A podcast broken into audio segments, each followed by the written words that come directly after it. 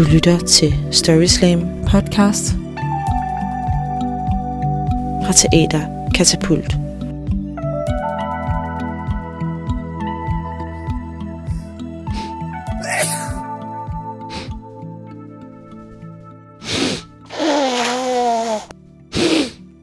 Foråret er nok den årstid, hvor næsen gør mest opmærksom på sig selv.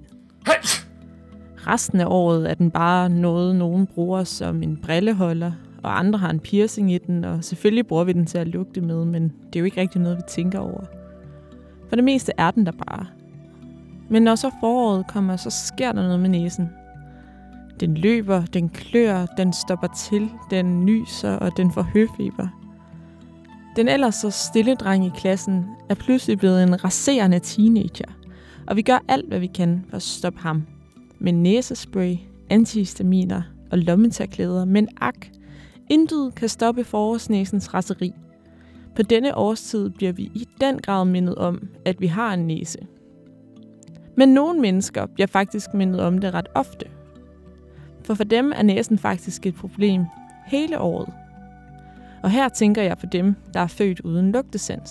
Seriøst, tænker du? Og ja, seriøst. Der er mennesker for hvem duften af regn, eller nybagte boller, eller sådan en helt solmoden agurk fra drivhuset, er et lige så uforståeligt fænomen som enhjørninger eller alfa. Et af de mennesker er Mikkel. Mikkel var en af finalisterne i Story Slam sidste år, og her fortalte han netop om sit næseproblem. Ham og hans lugtesandshistorie fra Storyslam-finalen skal du høre til sidst i podcasten. Og bagefter vil du høre et interview med ham, hvor han blandt andet afslører, hvad den største gastronomiske oplevelse er for en ikke-lugtende person som ham. Til jer, der hører podcasten for første gang, kan jeg lige forklare, at Storyslam er en live fortællekonkurrence, hvor seks deltagere skal fortælle to selvoplevede historier af 6 minutter hver. Publikum stemmer på deres yndlingsfortæller, og den, der får flest stemmer, går videre til finalen Grand Slam, hvor de igen skal dyste, men denne gang om at blive kåret som vinder af årets Story Slam konkurrence. I podcasten her hører du tre udvalgte historier fra finalen og et interview med en af deltagerne. Og en af de historier er altså Mikkel og hans manglende lugtesens. Men først skal vi høre to andre historier. Vi skal høre om Jespers slingrende og tilfældige karrierevej, der førte ham lige derhen, hvor han skulle være. Men allerførst skal vi høre om Jes, og dengang Jes far skulle på plejehjem. Ja. Egentlig ville jeg gerne have fortalt øh, øh, om min fars begravelse, men han ligger stadigvæk på hospitalet, så, så det må blive en anden gang. Øh, men, men jeg kan da fortælle om, øh, hvordan vi fik ham over på plejehjem. Det er jo sådan, at når man øh, får øh, kommer op i alderen, eller hvad man skal sige, bliver voksen, så på et eller andet tidspunkt, så skal man jo øh, hjælpe sine øh, forældre videre, og øh, det består jo i, at man skal finde ud af, hvor meget man skal have med fra deres øh, gamle lejlighed eller hus, eller i min fars tilfælde to sambyggede hytter oppe i kulhuse. Øh, så skal man lige finde ud af, hvad kan være øh, på øh, plejehjemmet, og hvad, kan, hvad skal direkte på forbrænding. Og det er sådan lidt en samodig ting der, og det, det er ikke meget ved.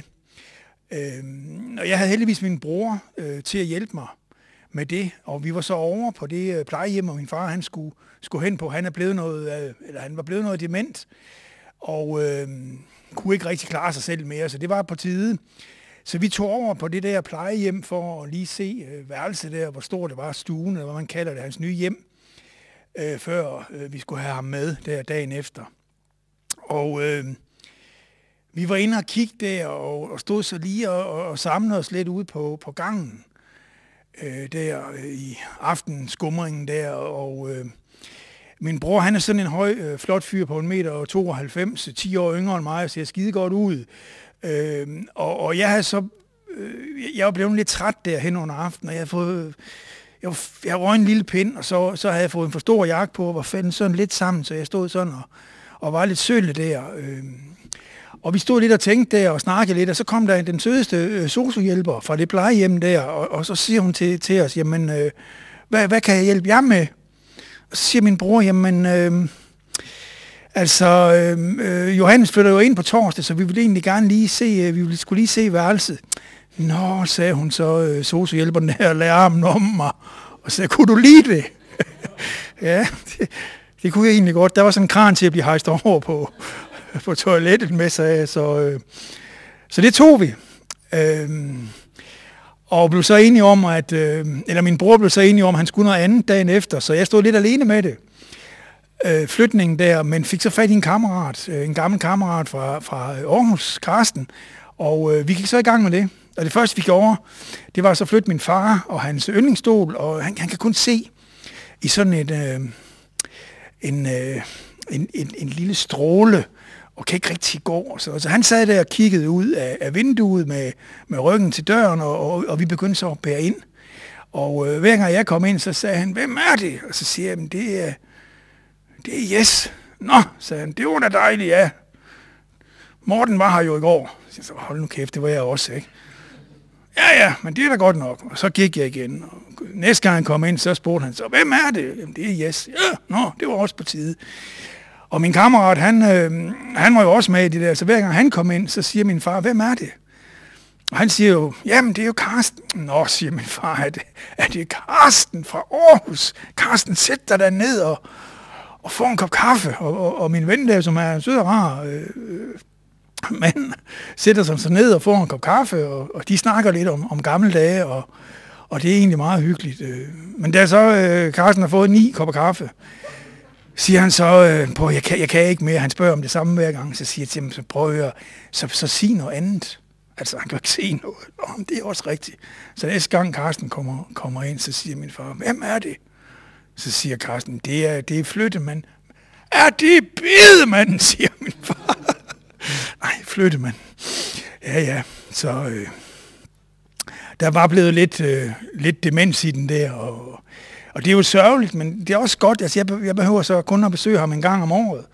Fordi han kan ikke rigtig huske, hvornår jeg har været der sidst. Jeg behøver bare lige gå ud og, og drikke en kop kaffe ude i køkkenet og komme tilbage, så tror han, det er et nyt besøg. Så, øh, så det går jeg. Men det er en anden historie. Det må jeg fortælle en anden gang. Tusind tak, fordi I lyttede.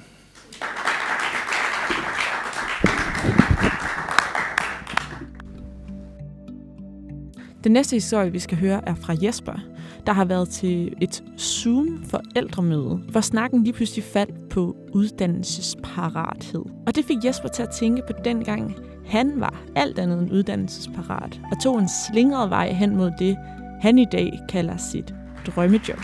Rigtig god fornøjelse. Men øh, udover en alkoholpolitik og øh, valg til forældrebestyrelsen, så var der også et punkt på dagsordenen, der hed uddannelsesparathed. Der var simpelthen en UU-vejleder, tror jeg det hed, der skulle fortælle om det her. Og igen sad jeg her foran skærmen og kunne mærke, at nu begyndte jeg simpelthen at glide væk. Jeg begyndte at sidde og tænke, jeg er jo ikke en særlig god rollemodel for det her. Og jeg gled væk og landede i 9. klasse, afslutningen af 9. klasse, hvor jeg også stod med noget uddannelsesparathed. Der stod direkte i min uddannelsesparathed, delvist egnet til gymnasiet. Øh, det hed det dengang. Og jeg fik en skriftlig udtalelse, det fik man også dengang, og den måtte ikke indeholde noget negativt. Så det mest positive, de kunne finde om mig, det var, at der stod direkte i min udtalelse, Jesper kan til tider virke interesseret i undervisningen. Øh, men jeg var skide ligeglad med, at jeg ikke skulle på gymnasiet, eller delvis på gymnasiet, fordi jeg vidste udmærket, hvad jeg skulle. Jeg skulle være kok. Øh, jeg havde i et stykke tid arbejdet som øh, opvasker på en restaurant herinde i Aarhus, og jeg synes, det var skide sjovt. Ikke, øh, maden var jeg fuldstændig ligeglad med, men de havde det skide sjovt, de her kokke, så det vidste jeg bare, det jeg skulle være. Så jeg havde meldt mig til EFG Levnedsmiddel, et basisår i, øh, i Levnedsmiddel, derfor det hed det. Og jeg kom derop, og jeg fik et par sikkerhedstræsko, og jeg fik en kittel, Øh, og så sad jeg tre dage deroppe og hørte teori. Jeg rørte ikke ved noget kød. Jeg hørte kun om dykker og flyder og fibre i kosten, og jeg kedede mig. Så på tredje dagen gik jeg ned og afleverede de træsko og den kittel og sagde, at det bliver aldrig mig det her. Så der stod jeg øh, efter 9. klasse uden noget som helst og tænkte, så må jeg jo have et arbejde.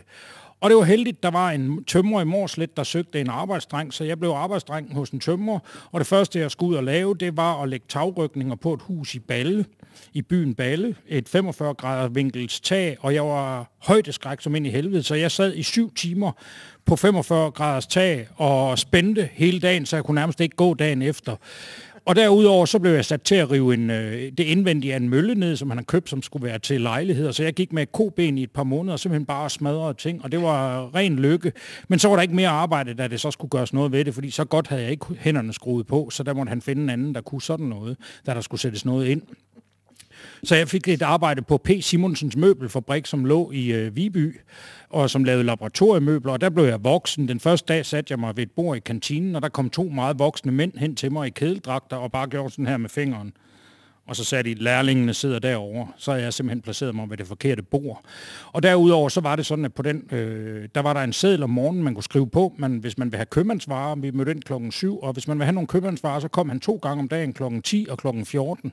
Og det var meget imponerende, at ham, der stod ved båndpusseren, som var absolut det farligste instrument, der var på hele den her fabrik, han fik fire guldøl klokken 10, og så fik han fire guldøl igen klokken 14. Det skulle han have for at lige at kunne købe pas den her båndpusser.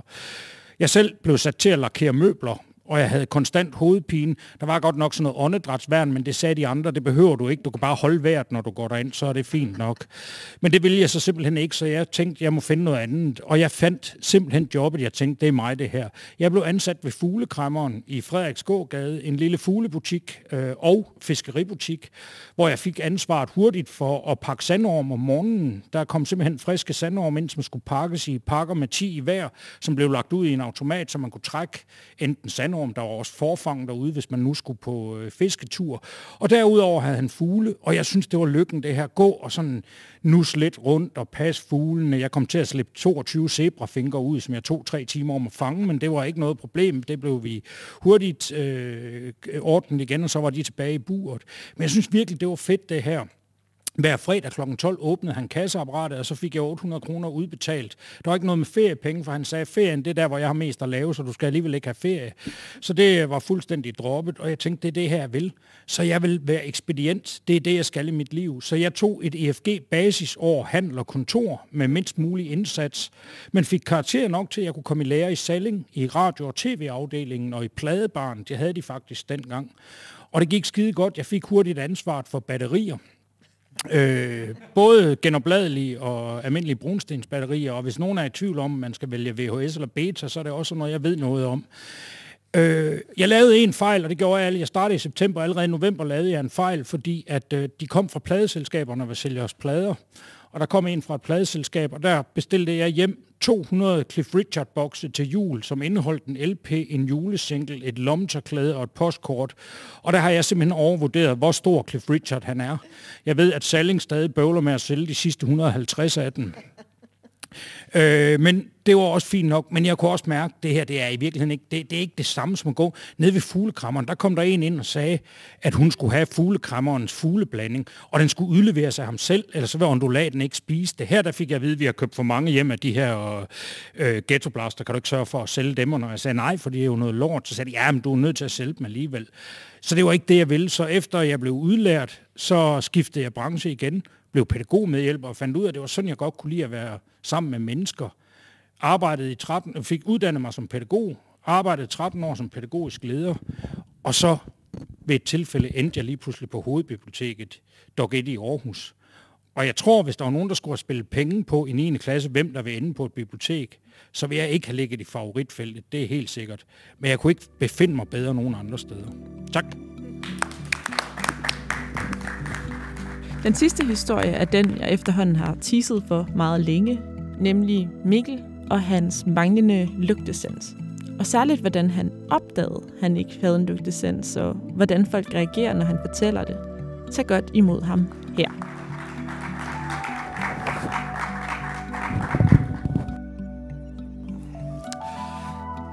Jeg er født uden lugtesans.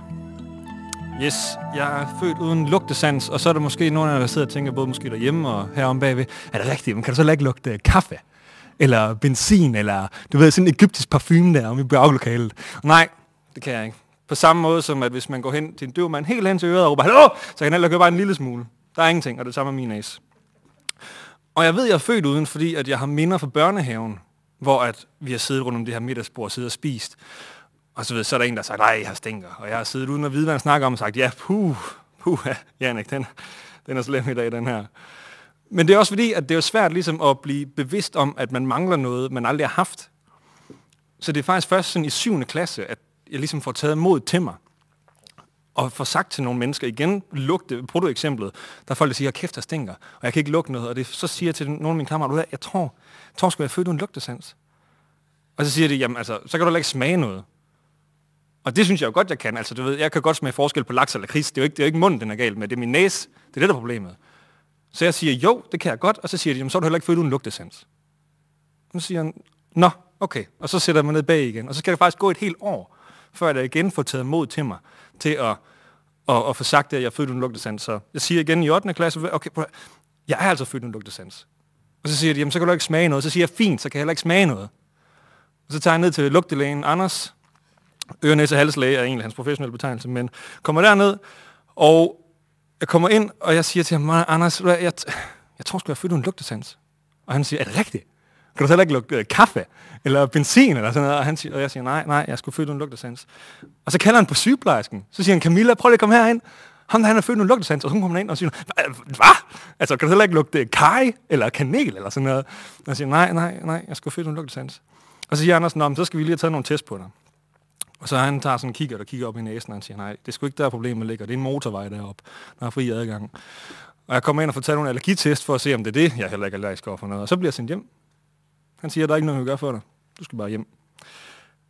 Og så skal der faktisk gå fem år, før at der sker noget nyt i den her historie. Fordi efter fem år, så åbner Europas førende flavørklinik i Holstebro.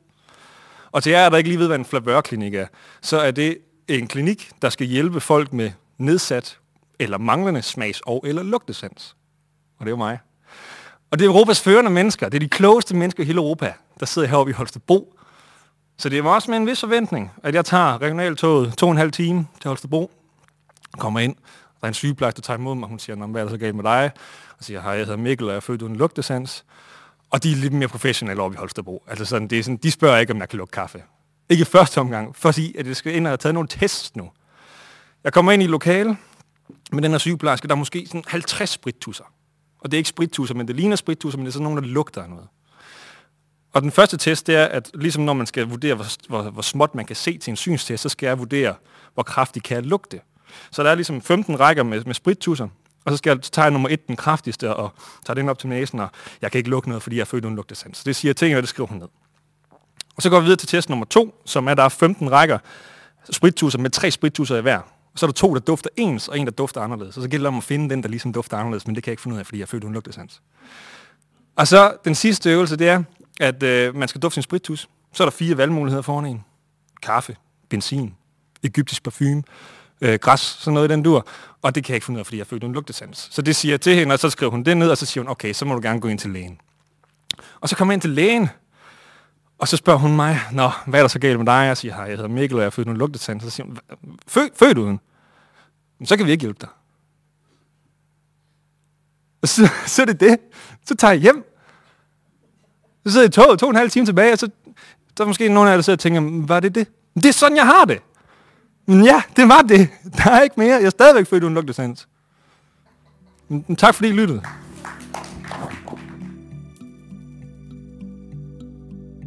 Når jeg da siger til folk, at jeg føler en lugtesans, så siger de jo alle sammen, at jamen, altså, hvis man skulle mangle en sans, så var det da en god sans at mangle.